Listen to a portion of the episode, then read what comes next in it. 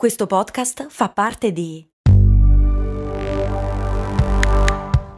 Voice Podcast Creators Company.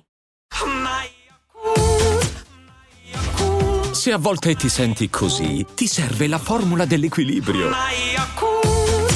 Yakult Balance, 20 miliardi di probiotici LCS più la vitamina D per ossa e muscoli. Mi chiede la patron La Patu perché il quadrifoglio porta fortuna.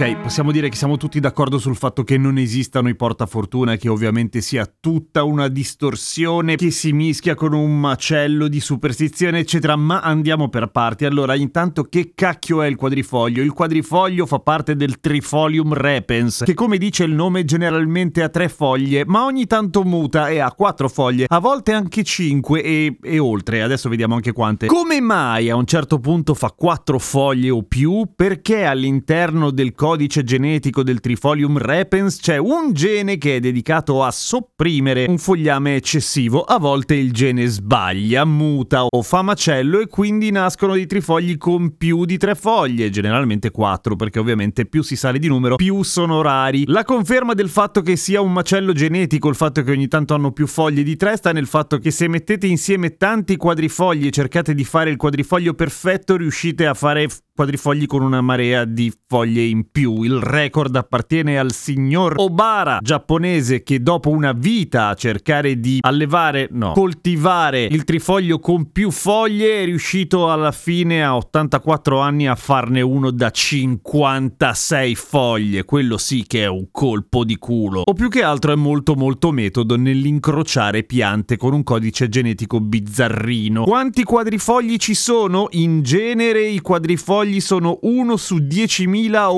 uno su 5.000 a seconda delle fonti, diciamo una roba tipo 1 sul 99.99%. Quanto è faticoso trovare un quadrifoglio? Tenete conto che la densità media di un campo di trifogli è circa 200 esemplari per 60 cm quadrati. Fate i calcoli che non ho voglia. Ma arrivando alla domanda della Patu, perché porta fortuna? Perché è raro e basta e quindi noi siamo abituati ad associare la fortuna alle cose che ci vuole fortuna per trovarle e più in generale alle cose rare, alle evenienze che non sono consuete. Poi dipende dalla cultura, ovviamente attribuiamo a questa cosa o a questa persona anche, pensiamo agli albini, poteri magici o al contrario poteri malefici e questo per alcune persone albine in alcune tribù africane è un colpo di sfiga totale invece perché cercano di fargli la pelle. E non è bello. Il supposto potere fortunifico. Non esiste fortunifico. Il supposto potere fortunoforo. Nemmeno fortunoforo. Il supposto potere foriero di fortuna attribuito al quadrifoglio. Ok, è corretto, ma fa schifo. Ok, però è corretto, quindi basta. Ecco, dicevo. È attribuito sin dall'antichità. Per esempio, i druidi nella cultura celtica si dice portassero con sé dei quadrifogli per rimbalzare